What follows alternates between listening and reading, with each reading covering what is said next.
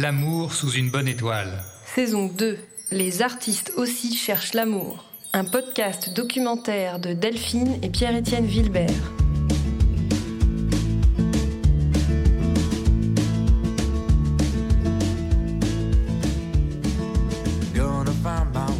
Partie 3. Si le sujet me touche et que j'ai en face de moi un metteur en scène euh, où je, je sens pas vraiment de bienveillance, je n'y vais pas en fait. C'est comme si c'était devenu euh, le moteur pour moi et la chose primordiale quoi, qui, est vraiment la plus importante, c'est la bienveillance. Donc euh, Et parfois, oui, on sait plus vraiment, euh, on sait plus vraiment euh, qui est quoi, pourquoi on fait les choses. Je crois que c'est important d'écouter, quoi, d'écouter ce que le corps raconte aussi, pas que sa tête. Parce que justement, c'est ça, le mental après, il commence à, raconter des histoires, quoi, dans la vie et dans le rapport à l'autre. Au-delà des mots, il y a ce que le corps raconte, et, euh, et ça, c'est quand même, c'est important, quoi.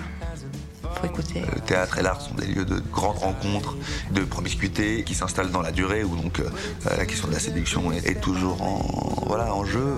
Et évidemment, euh, je dirais que 95 ou peut-être 8% de, de mes histoires d'amour, ou de mes aventures, ou de mes histoires de cœur ont eu lieu grâce, par, avec, dans le milieu artistique. C'est pas un truc dont on parle vraiment, ça. De...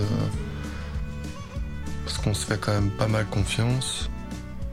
Et on estime que s'il y a un truc euh, euh, qui foire, c'est que c'est déjà trop tard, trop tard quelque part. Mais c'est vrai que c'est pas un truc dont on n'a pas peur de- du regard, que ce soit quand on marche, que ce soit quelque chose, peu importe où on est. Moi, je peux porter mon regard où je veux, elle aussi, aussi, hein, mais. euh, aussi, on n'est pas des, on n'est pas des, des grands séducteurs. Ouais, c'est vrai que c'est bien. l'un comme l'autre. on- C'est vrai que nous, on s'en Même nous, on fait, s'est pas vraiment séduit, on sait pas trop ce que c'est que la séduction. Moi, toute ma, enfin, j'ai jamais su quand on était en train de me draguer ou pas. J'ai jamais su si je draguais ou pas. C'est vrai.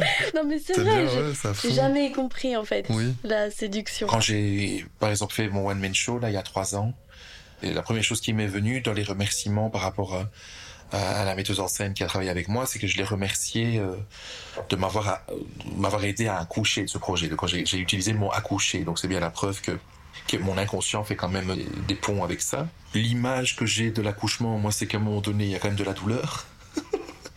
Bon, parfois ça se fait en 2-3 contractions, parfois ça se fait en 24 heures, mais en tout cas, il y a quand même euh, quelque chose de l'idée de la douleur.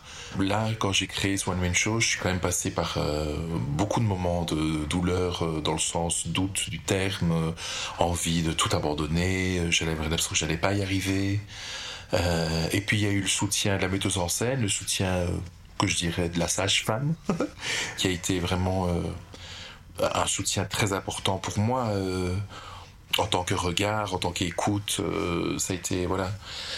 Et puis euh, oui, ar- arrive quand même le moment où on livre ce truc euh, et puis ça nous appartient plus quoi. C'est-à-dire que on, a, cherché, on a exploré, on a tenté et puis à un moment donné, on le livre quoi, on le partage avec le public et là. À partir de ce moment-là, voilà, c'est, ça devient juste du lien que l'on crée avec l'autre. L'objet, il est fait et il nous appartient plus, quoi. Il fait sa vie. euh, c'est ce que je ressens aussi par rapport à, cet enfant à qui on donne naissance, c'est-à-dire que c'est un individu avant tout, il nous appartient pas, dans l'idéal. Euh, et cet objet je- je- artistique, j'ai la sensation aussi, quoi, qu'à un moment donné, il faut pouvoir le donner et, et ça, ça, ça nous appartient plus. Enfin voilà, il y a un truc un peu comme ça.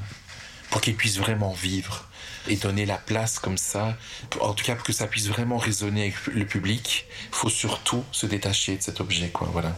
Même si on y a mis beaucoup de nous, il faut pas que ça devienne comme ça un truc. euh, venez m'écouter, venez me voir et venez écouter euh, mes tripes. Non, c'est euh, vo- voilà, voilà l'histoire et il faut que ça devienne bien une fable, quoi.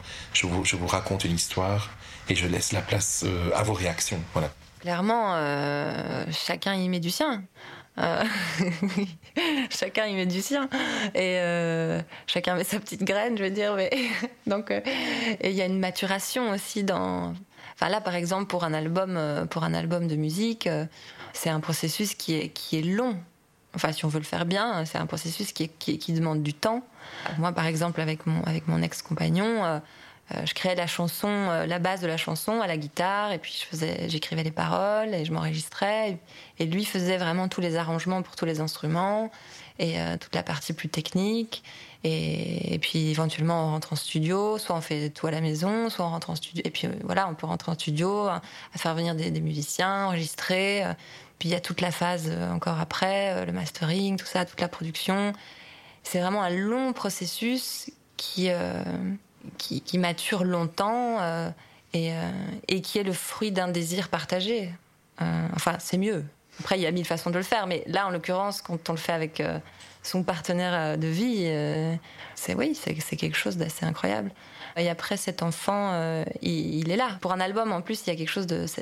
L'album, il reste là. Il est physiquement, il, y en a un, il est là, et il raconte quelque chose de des deux. En l'occurrence, mon expérience à moi, c'était, ça. Donc, il y avait vraiment cette dimension. Après, euh, après c'est pas un enfant, hein, quand même. Hein. je veux c'est quand même différent, mais mais euh, il y, a, y a quand même ce rapport à l'enfantement de quelque chose, euh, d'un être qui, qui là n'est pas vivant, mais qui qui parle de chacun. Donc, euh, donc euh, appelons un chat un chat. Hein. Donc on part en tournée et on rencontre quelqu'un qui n'est pas notre, qui n'est pas la personne avec qui on est en couple et on a une aventure, une histoire, quelque chose avec cette personne. C'est de ça dont on parle. Voilà. Alors moi ça m'est arrivé, ça m'est arrivé deux fois dans ma vie euh, d'homme. Voilà, j'ai pas eu, j'ai jamais eu spécialement de croyance euh, ni de dogme sur la question de la fidélité.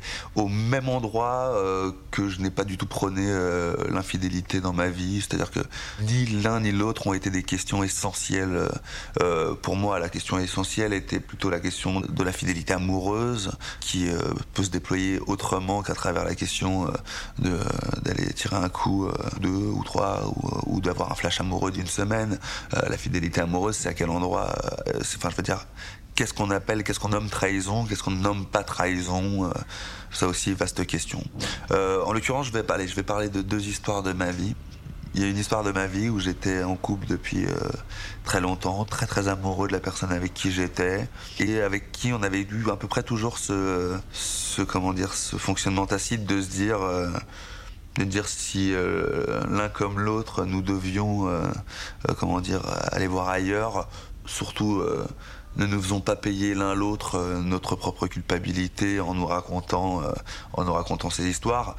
Plongeons-nous plutôt en nous-mêmes pour savoir si euh, ce que tout le monde nomme infidélité, en tout cas ce que ce que ce que ce que ça raconte pour nous, le fait d'être allé voir ailleurs. Est-ce que ça signifie que notre désir l'un pour l'autre est mort? Est-ce que ça signifie que notre désir l'un pour l'autre est mis en question? Est-ce que ça signifie? Et réglons nous-mêmes pour nous-mêmes et pas dans le partage douloureux de qui peut être douloureux comme pas douloureux mais bon, qui aurait pu aussi être douloureux, dans le partage pseudo-honnête de cette révélation, de cette pseudo-trahison.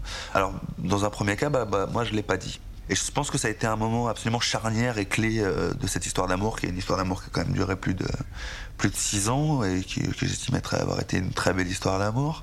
Ça arrivé après deux ans euh, d'histoire. Je suis parti en tournée et, j'ai eu une histoire avec euh, une de mes partenaires. Et à ce moment-là, euh, bien que très amoureux de la fille avec qui j'étais en couple, la question en moi s'est vraiment posée. De savoir, euh, de savoir si je continuais ou si j'arrêtais. Euh, si je, si je partais avec cette autre histoire d'amour qui était une histoire plus simple, qui était quelqu'un qui me donnait, qui me donnait une tendresse et un amour sans doute beaucoup plus immédiat, comment dire, immédiatement visible que la personne avec qui j'étais en couple, et qui m'a donc vraiment questionné. Et en fait, aussi bizarre que ça puisse paraître, dans euh, la possibilité de ce choix, qui, n'en était pas un avant qu'il survienne, puisque j'étais en couple.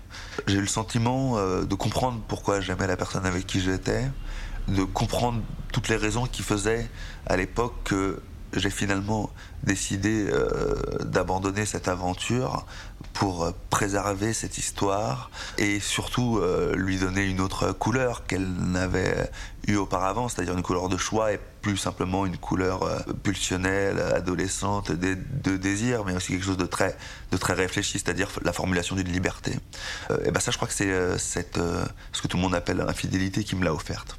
le truc le plus, on va dire, pour la petite histoire, rigolote, c'est qu'en fait, euh, exactement au même moment que moi, j'étais en train de vivre cette histoire à côté, eh bien, euh, euh, ma copine d'alors vivait elle aussi de son côté, me l'avoir dit.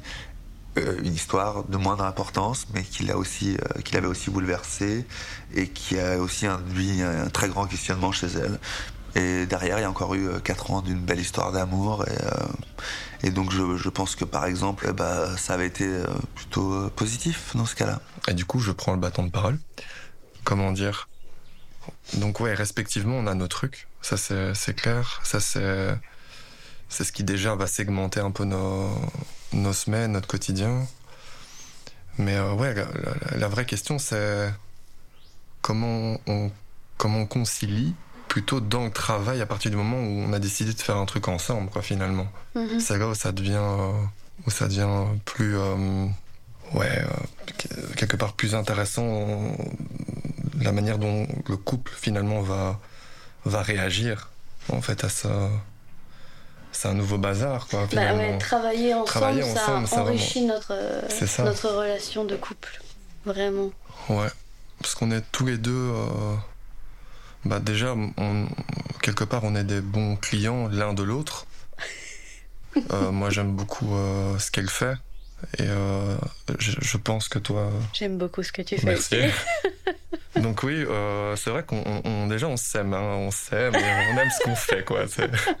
On aime ce qu'on fait. C'est-à-dire que le cinéma euh, c'est plus compliqué, c'est-à-dire que le théâtre, dans le sens où maintenant ça fait 15 ans que je travaille, donc ça fait 15 ans que qu'on me voit, que des gens euh, voient si ça peut résonner ou pas. Bon, mais quand je dis qu'on me voit, je reviens encore à cette notion de complexité, c'est-à-dire que les gens commencent à sentir qui je suis, donc du coup on vient vers moi ou pas.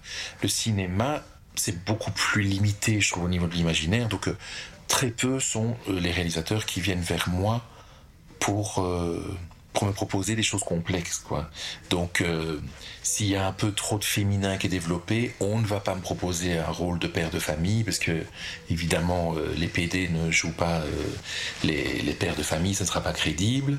Si je suis dans une espèce de douceur et de tendresse, comme ça, qu'on peut ressentir, que ce soit dans ma voix ou que ce soit dans, dans ma façon d'être, alors tout de suite, on me met dans une case. C'est-à-dire qu'on me met dans, des cases euh, qui font qu'à un moment donné, ça, se limite au niveau de l'imaginaire. C'est tout ce que je peux dire. J'ai essayé de me battre pour ça. J'en ai fait d'ailleurs un, seul en scène pour essayer de raconter cette souffrance-là.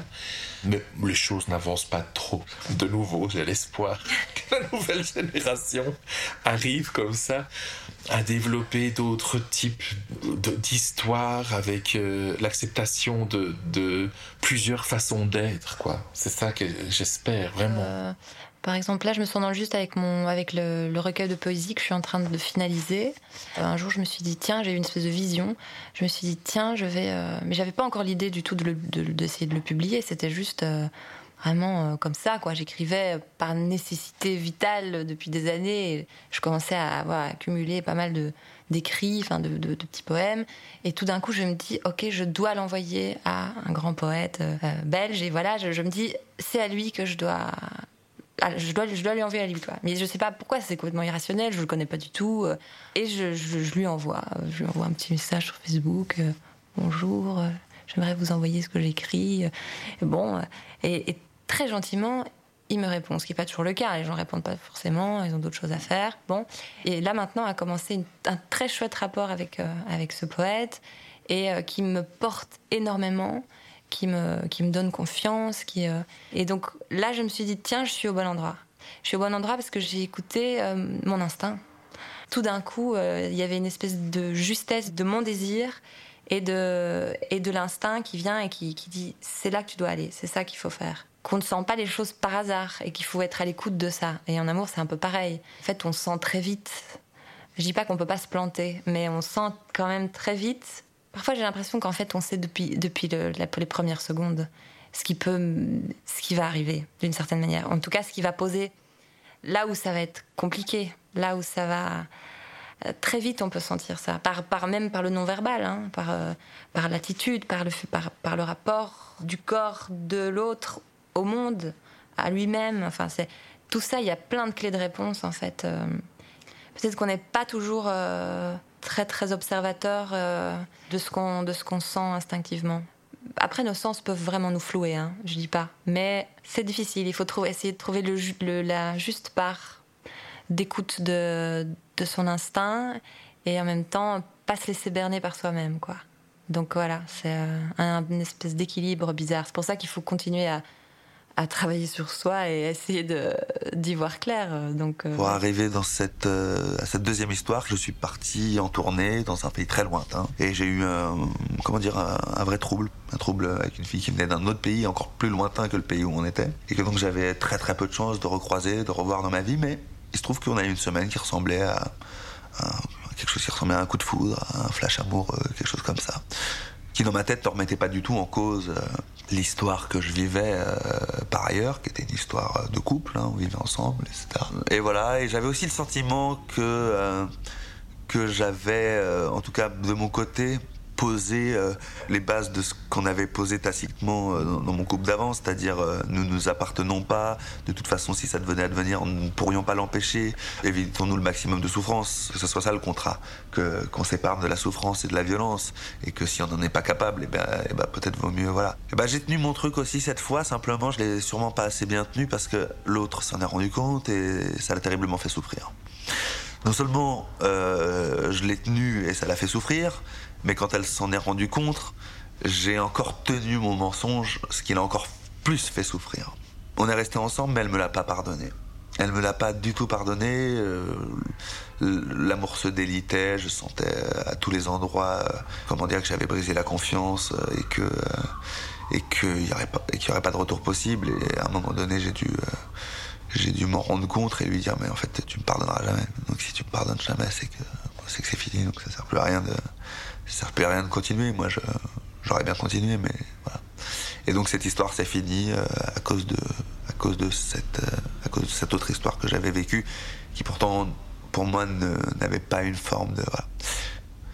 Sur le moment, j'ai essayé de protéger tout ce qui avait été beau dans ce couple en essayant euh, comment dire, de reconnaître mes fautes partiellement et de et d'être euh, et d'être très doux avec l'autre, mais je crois que j'avais pas vraiment reconnu, euh, non pas ma faute, mais euh, la souffrance que j'avais occasionnée en l'autre. Lors d'une rupture suivante, on dit toujours que c'est lors d'une rupture qu'on qu'on comprend la rupture qui a précédé. Lors d'une rupture suivante, j'ai, je suis retourné vers vers vers cette fille avec qui voilà que j'avais fait souffrir pour lui dire que je reconnaissais toute la souffrance que j'avais occasionnée en elle et que, ben, que je lui demandais pardon. C'était important pour moi de le faire. euh, Il n'y avait pas d'enjeu, quoi. C'était gratuit. Il n'y avait aucune attente euh, ni de réponse, mais il était important pour moi de le faire.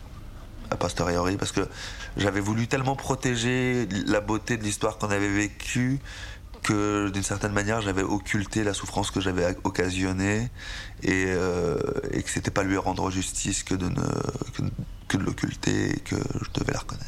Bah, c'est vrai que là, on, on est assez différents parce que lui, c'est une manière pour lui de se ressourcer, d'être avec des gens, d'être en contact avec des gens et tout, de partager. Alors que moi, plutôt, je me ressource plutôt dans, dans ma bulle, dans le silence. Ouais, dans Moi, la je vais créer une pièce tout à fait insonorisée en plus. avec. Bah, depuis qu'on est ensemble, euh, j'ai pas de moments euh, particuliers, j'en ai plein. Des moments où euh, la, la vie de couple a enrichi euh, ma perception du, de mon métier ou de ma façon de le pratiquer et à ouvrir un peu plus euh, mes, mes horizons. Parce qu'à un moment donné, je me disais, oui, moi je, moi je suis comédienne. Et puis après, ah oui, non, je peux aussi faire ça. Mais oui, en fait, euh, je peux faire plein de choses. J'avais une manière euh, assez rigide de- d'appréhender la scène et tout ça. Et puis en fait, depuis ces dernières années, on fait des performances sans, sans préparation, avec beaucoup juste de, de l'intuition, du feeling et tout ça. Et donc en fait, euh, ça, ça a vraiment changé ma perception de, de ma façon de pratiquer le théâtre et, et le jeu. Donc ça, c'est c'est vraiment très riche.